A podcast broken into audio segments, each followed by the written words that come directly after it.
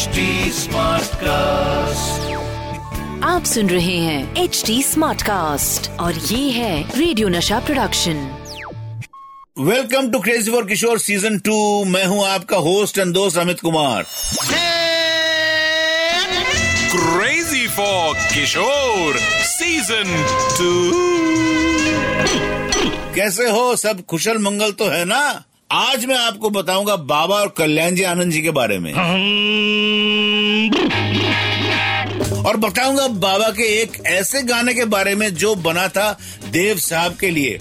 लेकिन फिल्माया गया अमिताभ बच्चन पर। और इस गाने से जुड़ी एक स्टोरी भी बताऊँगा आपको।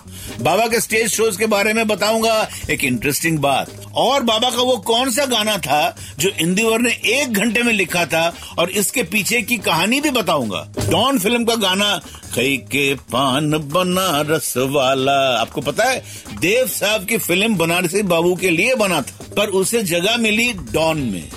फ़िल्म कंप्लीट होने के बाद डॉन फ़िल्म में ये गाना इंटरवल के बाद इसलिए जोड़े थे क्योंकि उस टाइम ऑडियंस को टॉयलेट ब्रेक चाहिए था। लेकिन गाना इतना हिट हुआ कि लोग सीट से हिलते ही नहीं थे।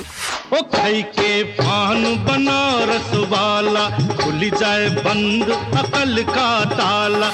इसी गाने की रिकॉर्डिंग से जुड़ी एक इंटरेस्टिंग बात बताता हूँ। बाबा ने गाना देखकर कहा कि ये खई के क्यों? खा के पान बनारस वाला होना चाहिए। तब उन्हें कैरेक्टर के बारे में बताकर कन्विंस किया गया।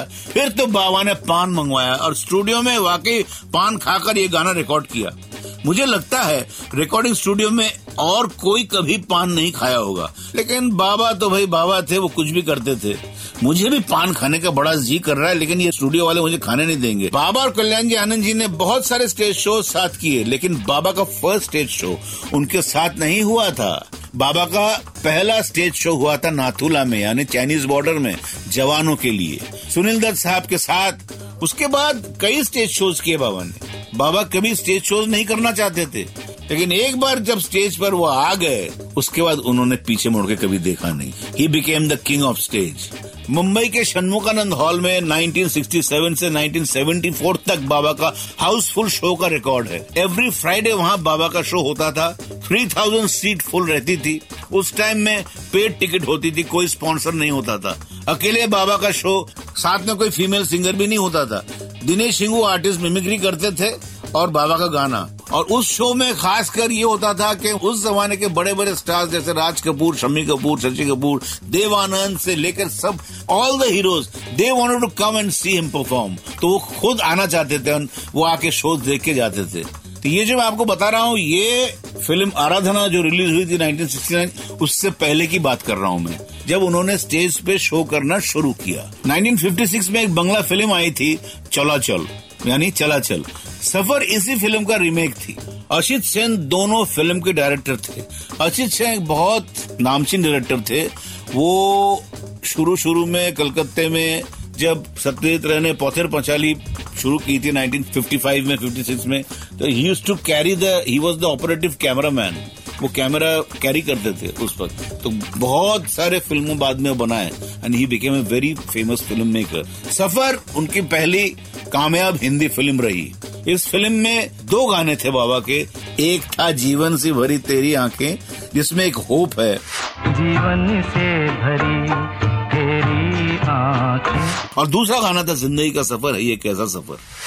ज़िंदगी का सफ़र है